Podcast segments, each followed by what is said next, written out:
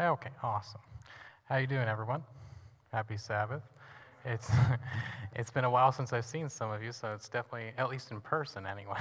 so I'm glad to see all you guys here. It's definitely a blessing to be back here and be able to preach for you guys. So um, why don't we pray before we get started? Thank you, Father, thank you for this wonderful Sabbath day. Thank you that we're able to join together. Lord, I want you to also be with those who are joining us online. Lord, please bless them and let them hear the message as, as, we, as we speak. Lord, let these words be your words and not my own, that they may be glorified. In your name, amen.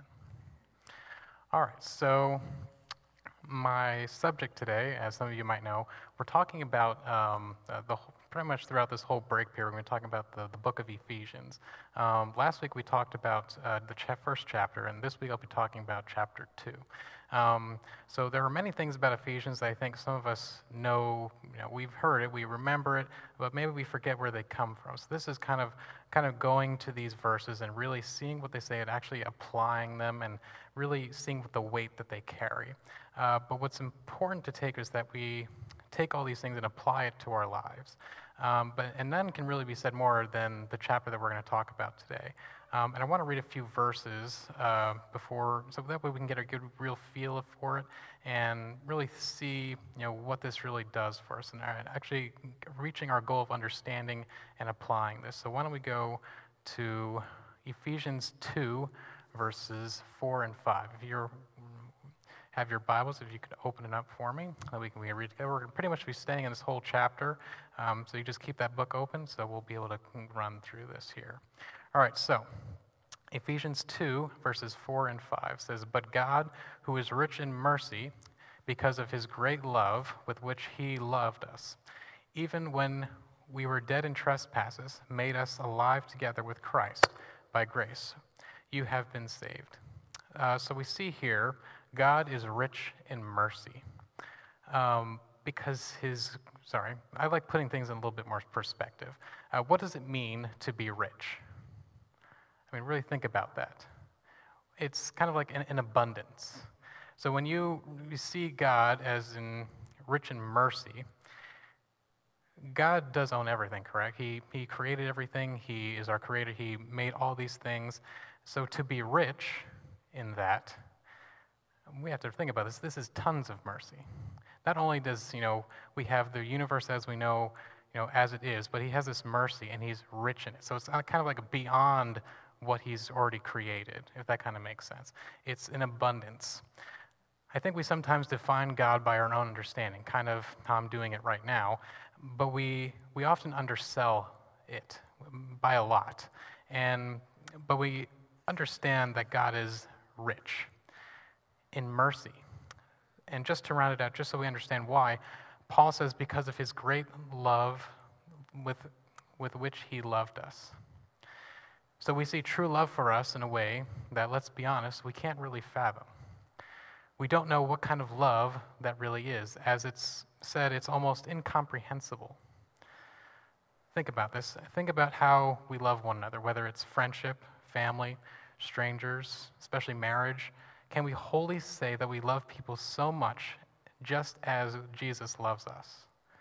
I mean, think about the people that you've been in contact with, or people that maybe you don't like, or maybe someone that had did something to you. Can you honestly say that you love them just as Christ loved them? Can we truly be honest with ourselves and say that we love these people with our heart no matter what, and have mercy for them in an abundance? We're kind of talking about unconditional love. All I need to say is in a world where love is portrayed in film and a world in general as it's kind of like a comedy. It's dramatized, it's like a tragedy. Sometimes love is portrayed as hopeless, not meant to be, inconvenient, backstabbing, deceiving, and the worst one of all, unattainable. How many TV characters or people you idolize ponder, I'm not worthy to be loved? Or to be dramatized that it's okay not to have that chance at love, that unconditional love. People have died to share this love for you, this unconditional love. But this next part really gets to me in verse 5, and it really brings it home. Even when we were dead in trespasses, made us alive together with Christ. By grace you have been saved. Uh, the King James Version says, dead in sins. Now, I could talk about love, but we must also bring into context this verse. I'm not really exactly into context, let's actually bring the weight to it. This is not just said to give you know, good feeling and to bring about reassurance and understanding. Uh, it's, it, there's a price to pay, there's a debt to be paid, and the wages of sin is death. Now, I've seen verses like this, and on so many occasions, and we always kind of just see the good parts, and sometimes even myself, we find it easier to teach and preach about the good half of this verse. But it's also a good reminder about what we truly are facing and bring into reality for those who are truly suffering in this world. Because maybe you had a bad week, you messed up, and maybe you can't sleep occasionally, but people, and maybe I'm talking to you, are truly facing having to pay this wage. And they, and maybe even you, are scared. Death and sins happens daily. And some of us, or some of those who see that, have only been told of this unconditional love is unattainable. Our movies, music, books, social media, and countless other things continually show us unconditional love is nowhere to be found, and it's hopelessly just another fleeting fantasy. But there's so much more to God's love. It has mercy and grace, and it is truly unconditional and attainable. When I think about God's love, it's kind of it's kind of hard to describe. But when I look at you know TV shows, I actually came across uh, a sitcom that kind of came up on my Netflix feed or whatever I was watching, and I was watching this first episode, and I'm continually seeing. I know exactly what's going to happen. I've seen it so many times before. It's so repetitive. You know exactly what the character is going to do because of what they said, you know, two seconds ago, and you know what they're going to do. It's just constantly repetitive and doesn't give you any hope. It doesn't teach you anything. It's can, and again, it's this repetitiveness. And if these are repetitive, we can honestly say that if they're teaching us things that is telling you that this love, that you can actually forgive someone for doing something wrong, but they don't do that. If you have done something wrong, you are cast out. You have no hope of being something better. But that's not what God is. Let's turn to Ephesians 2, verses 6 and 7. And raised up together and made us sit together in heavenly places in Christ, in Christ Jesus, that, it, that in ages to come he might show that exceeding riches by his grace is his kindness towards us in Christ Jesus. It says, He will show us exceeding riches of His grace. When we are with Him, He is going to show us things that we didn't even know His grace was doing. Ways that exceed everything we know. Which, if we have ever done a study of grace, or if you have ever done, you know that grace is so much more than just the word that we say it. This is, again, this is talking about, you know, when we're in heaven, God, Jesus will show us, you know, what His grace actually did for us. There's things that we don't understand that it does for us. It's so much so that it says that it, this exceeding, again, that word, we want to make sure we bring this weight into it, this exceeding grace that He has for us, this exceeding love and mercy that He has for us. And we know the saying, it says, His grace is sufficient. But it's more than sufficient, it's much, much more. And if you go on and read, you see that it's more. This is uh, verses 8 through 10. For by grace you have been saved through faith, and not and that not of yourselves, it is a gift of God, not of works, lest anyone should boast. For we are his workmanship, created in Christ Jesus for good works, which God prepared beforehand that we should talk in them, walk in them. This grace is a gift. Think about that, a gift. How much do you pay for a gift? No, I don't, I don't remember the last time I paid for a gift for myself, unless it was just something I wanted. You accept friendship, and or a family relationship and you spend time with them.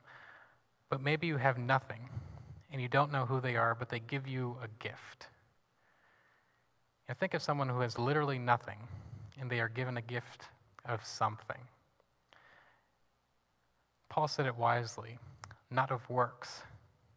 God, you see, God created us and he gives us his grace, his exceeding grace as a gift. We don't have to earn it, we don't have to go out and buy it. He gives it to us. And not only that, again, remember, if we're putting all this together, we see that word exceeding. It's abundant. We don't earn it, we accept it or reject it. Even if we fall, even if we have broken our promises and that relationship, that friendship, He still loves us. But we must be firm. We can't take this love and abuse it. We can't keep falling on our backs. We must strive to be better. Pastors Kim uh, said this last week, and we've all heard this a million times. The only thing we take to heaven is our character.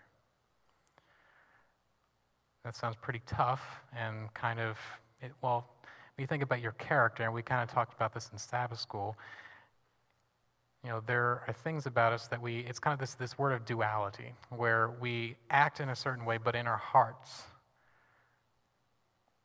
we know it's not right. And it sounds pretty tough, and sounds like we have a lot to do, and some of us don't know where to start. Someone says something, or we say something to each other, and it could literally tear us apart at the seams. We have no respect for them or ourselves when we fail. But these verses clearly say, and that not of yourselves.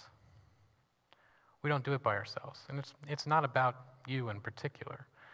You know, we, again, we talked about this in, in Sabbath school, in the Sermon on the Mount. Jesus clearly started that out with the Beatitudes this idea of selflessness, this idea of taking yourself out of this and caring about others.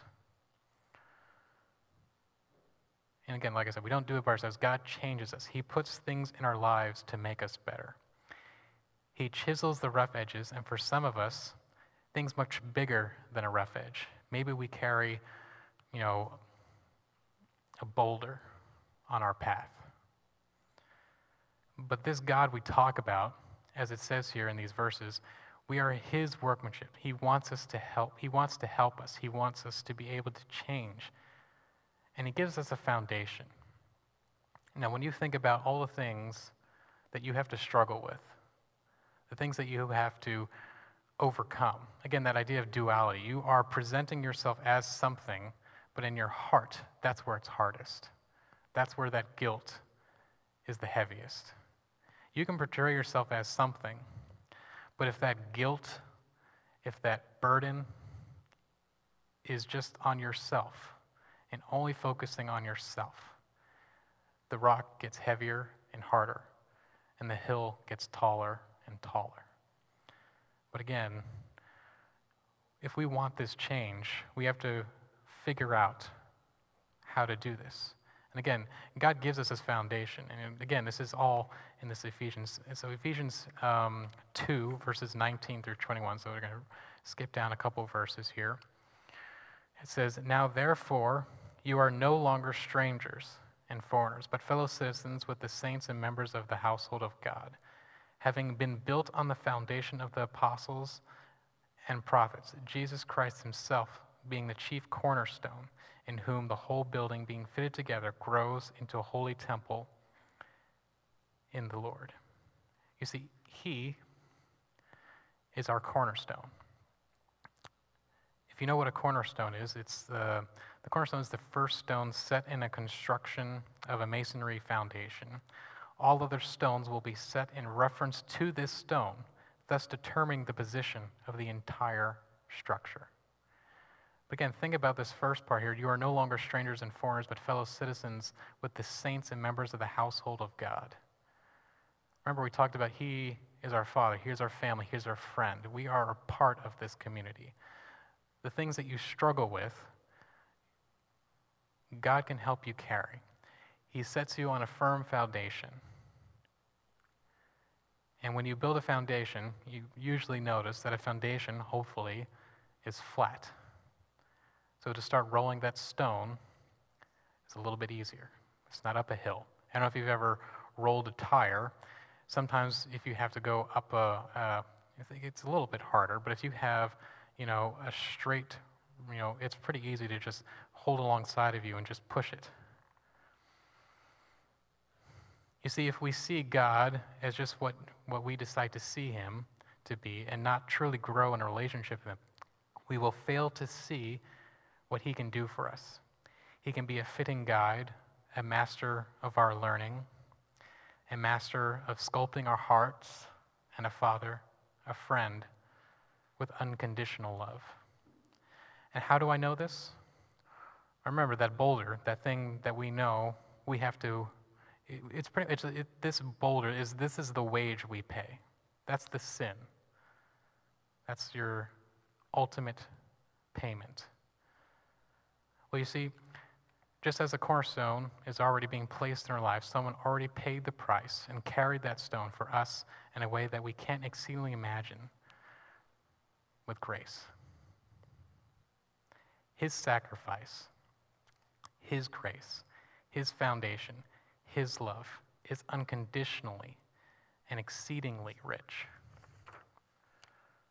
I hope when you hear those words, you'll always remember the weight that they really hold. Because he reaches out to us. And when he does, it's to carry us as if we are weightless. I want to finish this with uh, a quote from Ellen White, Testimonies for the Church. It says, The foundation of the plan of salvation was laid in sacrifice. Jesus left the royal courts and became poor, that we through his poverty might be made rich. All who shared this salvation purchased for them at such an infinite sacrifice by the Son of God. We will follow the example of the true pattern. Christ was the chief cornerstone, and we must build upon this foundation each must have a spirit of self denial and self sacrifice.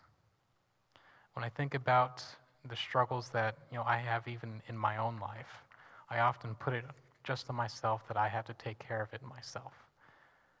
You see, God has already had a plan before you were even created. He had a plan of salvation for you. That is the cornerstone of what we need to be laying our own foundation on. Instead of pushing the rock, we leave the rock behind and we let God carry it for us.